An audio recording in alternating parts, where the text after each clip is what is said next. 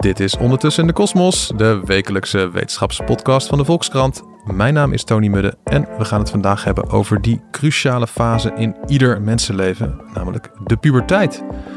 Wetenschappers zien daar iets mysterieus gebeuren, namelijk dat meiden steeds vroeger in de puberteit raken. Hoe kan dit? Wat zijn de gevolgen? Ik ga het erover hebben met Kaya Bauma, onze redacteur psychologie. Uh, Kaya, meiden steeds vroeger in de puberteit. Op welke leeftijd begon het dan ooit en waar zitten we nu eigenlijk?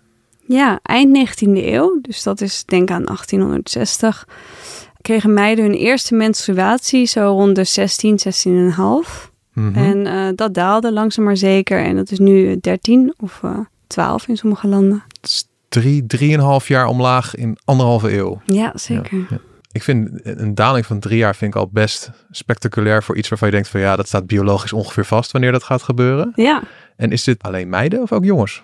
Nou, uh, dat weten we niet zo goed. Er zijn wel allerlei onderzoeken uh, gedaan naar jongens. En er zijn wel aanwijzingen dat het bij hen ook daalt, de leeftijd. Mm -hmm. uh, lijkt er wel op iets gestager. Maar uh, er zijn dan ook weer onderzoeken waar dat niet uit blijkt. Dus het is, ja, bij jongens weten we het gewoon nog niet zo goed. Oké, okay, bij jongens is het vager. Is het misschien ook lastiger om bij jongens te zeggen van oké, okay, en nu begint de puberteit? Ja, is misschien nee, ook wat lastiger. Dat is niet zo. Nee, want het is eigenlijk bij zowel meisjes als bij jongens kun je het gewoon heel goed onderzoeken, mm -hmm. lichamelijk. En dat is ook het meest betrouwbare manier om naar de achter te komen. Dus bij meisjes begint het eigenlijk met borstgroei over het algemeen en schaamhaar. Um, en bij jongens uh, groei van de teelballen. Mm -hmm. Dus dat zouden artsen gewoon kunnen meten als je dat uh, wil onderzoeken. Oké. Okay. Um, maar er is, dat is natuurlijk gewoon uh, tijdrovend onderzoek. Um, wat ik ook hoor van onderzoekers is dat jongeren daar steeds minder op zitten te wachten om en kinderen om uh, door een arts onderzocht te worden voor zoiets. Dus het is ook steeds moeilijker om te doen. Mm -hmm. Ja, dus het, bij, bij jongens is het een beetje onduidelijk, maar van meiden weten we het zeker dat die ja. puberteit dus drie jaar jonger ja, en wat het dus, waarom meiden makkelijker zijn, is omdat uh, bijna elke vrouw nog wel weet later wanneer haar eerste menstruatie was. Want dat is vaak gewoon een heel. Uh, ja. Dus je kan die ook gewoon met vragenlijsten. Ja, dat kan je makkelijker vragen ja, zonder een heel lichamelijk onderzoek. Uh, Precies, ja. ja. Ja, voordat we nou gaan kijken naar die oorzaken van die steeds jonger intredende puberteit. Eerst even de gevolgen ervan. Want jij sprak een moeder ja. van een meisje dat echt al heel vroeg in de puberteit ging. Ja.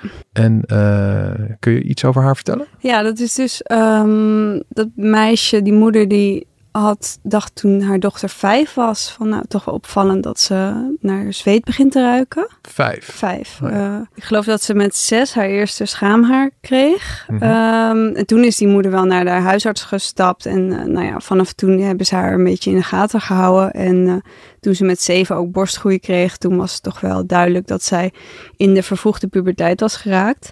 Ja, dat is dus eigenlijk zeven, dan zit je gewoon in, in groep drie of zo. Ja, ja dat is echt ja, heel jong. Ja. ja, precies, want met acht uh, was haar eerste menstruatie. Dat is echt... uh, Die leren net uh, de, de, de tafels uh, en Ja. die leeftijd. Ja. Ja, ja, een kind echt nog. Maar dat is dus wel iets anders dan het feit dat we allemaal langzaam maar zeker ietsje eerder in de puberteit komen. Het is Mhm. echt een aandoening um, die een in zoveel meisjes en jongens hebben. Um, ja, dus ik, ik heb die moeder daarover gesproken uh, en, en um, het is natuurlijk niet makkelijk voor, voor, uh, om als kind al zo uh, voor te lopen. Hè? Om als eerste al met maandverband mee naar school te moeten. Er is ook voor haar speciaal dan een prullenbakje op de wc's gezet, weet je. je kan het er niet met haar vriendinnen delen. Ja. Um, ze is veel groter dan andere kinderen. Dus ze ziet er ook meer uit als echt al een, een jonge vrouw, een meisje. Mhm. Niet meer als het kind dat ze is. Dus um, ja, het is niet... niet uh, Je wordt dan niet leuk. natuurlijk ook door, door mensen om je heen misschien anders benaderd of zo. Dat je, Ja. Als je naar sport gaat of wat dan ook. Dat, dat iedereen dan denkt, oh daar loopt iemand rond die al veel ouder is. Terwijl je pas zeven bent. Ja, ja, dat sowieso. Ja, en bij meisjes kan het natuurlijk ook nog zijn. Dat speelde hier overigens niet hoor, maar dat je ook al wat meer door mannen op een vervelende manier benaderd wordt, omdat je er gewoon al uitziet als een vrouw. Ja. Terwijl in je hoofd ben je een kind. Dat is natuurlijk uh, heel ingewikkeld. Ja, dus dan ben je gewoon een jong kind in een soort beginnend vrouwenlichaam. Ja. Ja. Ja, valt daar eigenlijk iets, kunnen dokters er iets mee doen of zo? Kan je op een soort pauzeknop drukken van de puberteit? Ja, ik zou niet weten hoe, maar... Ja, ja dat kan inderdaad. Ehm, dus in het geval van die echt van die vervroegde puberteit, die Mhm. aandoening, kun je puberteitsremmers krijgen. Dat is een hormooninjectie, eens Ja. in de zoveel maanden. En daar, sommige eh, ouders en kinderen kiezen daarvoor omdat je als je vervroegd in de puberteit raakt, eh, je ook sneller uitgegroeid bent. Ja. Dus om te voorkomen dat je heel klein wordt bijvoorbeeld. Oh, dus je bent dan eerst je een stuk langer, Ja, maar uiteindelijk word je eigenlijk weer wat korter Wat ten korter. opzichte van de rest. Ja, precies. Ja, het is sneller, je groeijaren zijn sneller voorbij Mhm. eigenlijk. Eh, maar ook omdat het eh, tot psychische problemen kan leiden. Want je bent, ja, je bent de enige die al zo voorloopt op de rest. Dat kan een eenzaam gevoel geven. Ja. Dus sommige ouders, ouders kiezen daarvoor. Ja. En eh, ja, want je, alsof je zeg maar je, je hersenen nog achterlopen op je lichaam of zo. Of is dat het? ja, alsof lichaam en geest inderdaad een beetje uit de pas lopen. Ja. Dat is ook wel de zorg van wetenschappers breder hierin, hè, in die vervoegde puberteit. Of in het feit dat iedereen langzaam maar zeker een beetje eerder in de puberteit komt. Dat wat we ervan weten is dat als dat die kinderen die eerder in de puberteit komen, de meiden in elk geval, dat die meer psychische problemen hebben. Dus die zijn vaker depressief, die piekeren meer, die hebben een hogere kans op eh suïcidepoging. Maar ook bijvoorbeeld meer risicogedrag. Dus ze hebben al eh, jonger seks, vaker onveilige seks, grotere kans op seksueel misbruik. Dus dat zijn nogal, ja, dat zijn toch wel risico's. ja, dus dat je eerder al die puber impulsen krijgt zonder dat dan je hersenen al een beetje zijn meegerijpt met van Ja. mm, luister ook nog een beetje naar je ouders en, eh, Ja. en de rem erop. Ja, precies. Ja, Ja. hoe dat precies werkt, dat weten we eigenlijk niet. Maar het is inderdaad, ja, waarschijnlijk heeft het toch iets te maken met het anders zijn eh, dan anderen. Eh, Mhm. maar ook met, met eh, het feit dat je eh, je omgeving anders op jou reageert. Dus in je hoofd ben je nog een kind, maar voor de wereld ben je al vrouw bijvoorbeeld. Ehm, eh, ja, en dat misschien gewoon inderdaad het ook biologisch zo werkt dat jouw hersenen al, al helemaal eh, aan het puberen zijn, zeg maar, met alle bijbehorende heftige emoties die daarmee gepaard gaan, maar dat je nog niet zo groot en verstandig bent om dat een beetje te kunnen relativeren. Dus Ja. dat het eigenlijk nog intenser wordt allemaal. En, en dit is iets wat aan de, aan de hand is, eh, ja, niet alleen in Nederland, het is in meerdere westerse landen aan de hand, toch? Ja, die dalende puberteitleeftijd. Ja. Zeker, ja. Ja. En eh, nou ja, dat het niet fijn is, dat is nu wel duidelijk. En, maar dan de verklaringen. Dus in 1860 werden meiden rond hun 16e ongesteld voor het Ja. eerst. En dan nu 13. Ja, What happened in anderhalve eeuw? ja. Eh, nou, grotendeels is het wel eh, het gevolg van positieve ontwikkelingen. Dus eh, de voeding is verbeterd ehm, en de medische zorg is verbeterd. Dus er zijn minder infectieziektes bij kinderen. Mhm. Ehm, hè, wat betekent dat ja, kinderen zijn gewoon gezonder en hun lichaam is daarmee eerder klaar voor de volgende fase. Ah, oké. ja, dus, dus je lichaam stelt het uit als je bij wijze van spreken eh, grote hongersnood en ellende eh, Ja. zie- ziekte is. Ja. Ja, kinderen met een eetstoornis die worden ook gewoon komen later in de puberteit of worden later ongesteld. Ja, Ah, oké.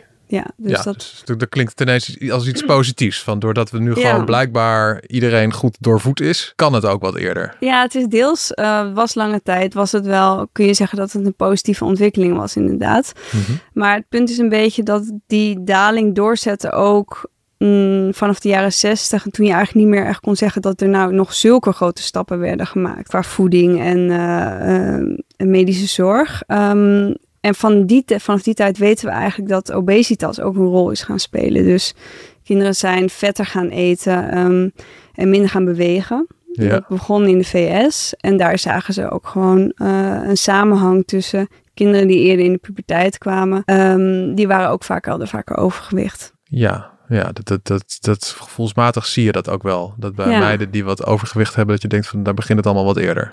Ja, en dat komt dus omdat je hersenen eh, een signaaltje geven eh, van hè, we zijn klaar, lichaam is klaar om eh, in de puberteit te komen, om door te gaan naar die volgende stap. Van we hebben Eh, genoeg reserves eh, aangebouwd. En, Genoeg eh, vetreserves. ja. Ja. Oh ja. Eh, ja, dus aan de ene kant po- positief. Genoeg eten. En aan de andere kant te veel eten, dat is dan weer negatief. En Ja. daardoor is die puberteit nog eerder gekomen. Ja, is het blijven dalen. En, ehm, en het punt is ook, daarmee is het nog niet eens helemaal eh, te verklaren met die twee belangrijke factoren. Dus het is ook nog, ehm, eh, er is ook nog gewoon, we zien een daling, bijvoorbeeld in Denemarken. Mhm. eh, is dat best wel goed onderzocht. Zag je dat is gekeken naar de leeftijd waarop meisjes voor het eerst borstontwikkeling kregen. En het was dan in de jaren 90, begin jaren 90, zo richting 11.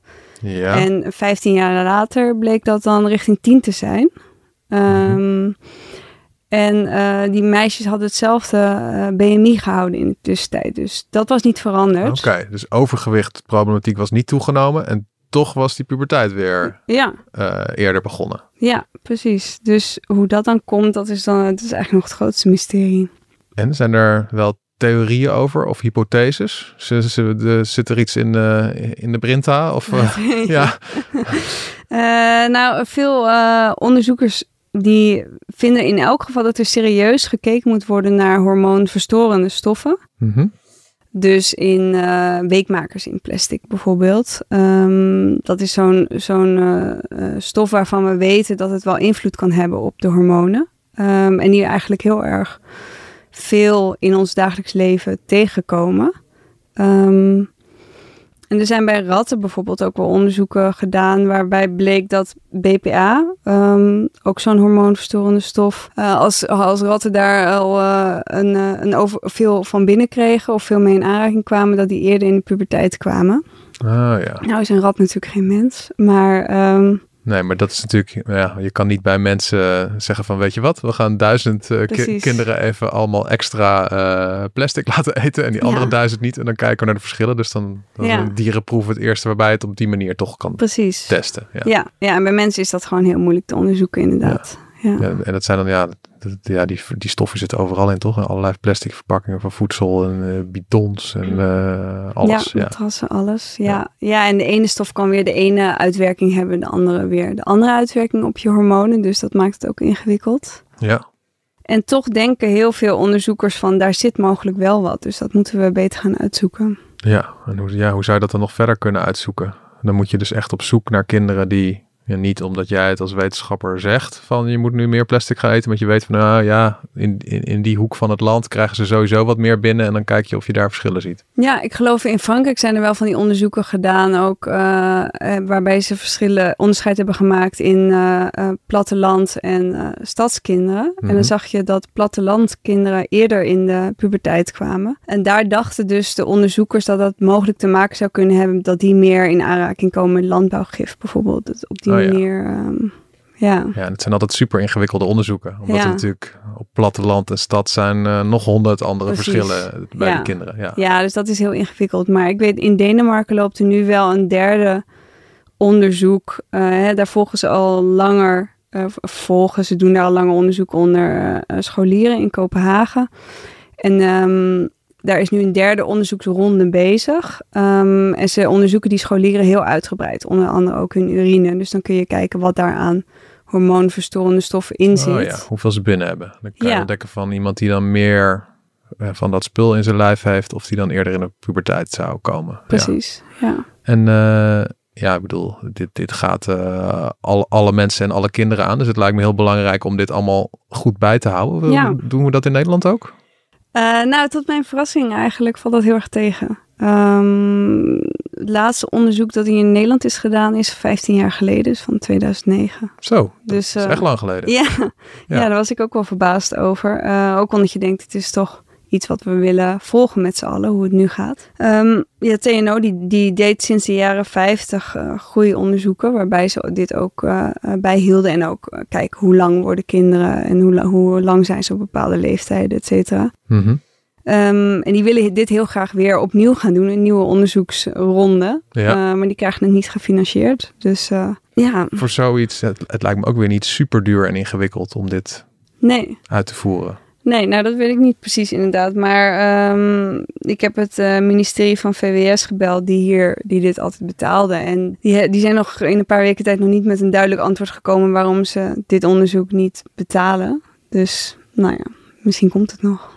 Oké, nou, eh, als ze zelf kinderen hebben of als kinderen hen dierbaar zijn, dan uh, is het misschien toch goed om hier de portemonnee voor te trekken. Ja, want dat is, dat is nog wel een aspect hieraan, uh, is dat het ook uh, impact heeft op de gezondheid op bevolkingsniveau. Dus als je kinderen die vroeger in de puberteit komen, hebben ook een iets grotere kans op hart- en vaatziekten bijvoorbeeld, en borstkanker, diabetes. Dus um, dat is voor individueel niet zo'n hele, is het een kleine kans natuurlijk, maar als je het gewoon de hele bevolking steeds vroeger in de puberteit komt, dan... Dan gaat het uiteindelijk stiekem toch om veel mensen. Ja. ja dus daar is het ook nog belangrijk ja, voor. Ja, precies. Ja. En ja, ik bedoel, als die van 1860 naar nu drie jaar omlaag is gegaan, gaat dat lijntje dan uh, alsmaar door? Dat we op een gegeven moment met kinderen zitten die uh, met peuters die al in de, in de puberteit komen? Ja, dat is de vraag die ik ook stelde aan onderzoekers. En die maken zich hier ook wel zorgen om. Is er een soort biologisch minimum dat je in de puberteit kan komen en hebben we dat bereikt? Of, of kan het nog verder dalen? Mhm. Um, dat weten we ook niet. Um, maar wat uit sommige onderzoeken blijkt wel dat de daling wat minder sterk is de afgelopen decennia dan eerder. Dus het zou ook kunnen zijn dat het, eh, als het nog blijft dalen, dat het nu wel langzamer daalt. Mhm. Dat er toch een soort einde aan de daling komt. Ja, dus als overgewicht een beetje binnen de perken blijft. Ja. En misschien ook die hormoonverstorende ja. stoffen uh, niet al te veel toenemen. Dat je dan ja. in ieder geval voor zover de kennis die we nu hebben, dat je kan zeggen, ja, dan zou het toch niet veel, veel verder moeten dalen. Ja, ja dat zou kunnen. Ja. ja het kan ook zijn dat het al gestopt is. Dus we weten het gewoon nou, niet. Laten we daarop hopen. Ja. Dankjewel. Dit was Ondertussen in de Kosmos, de wetenschapspodcast van de Volkskrant. Grote dank aan mijn gast van vandaag, Kaya Bauma, onze redacteur Psychologie en Brein. Volgende week zijn we er weer met een geheel nieuw onderwerp. Mijn naam is Tony Mudde. Graag tot dan.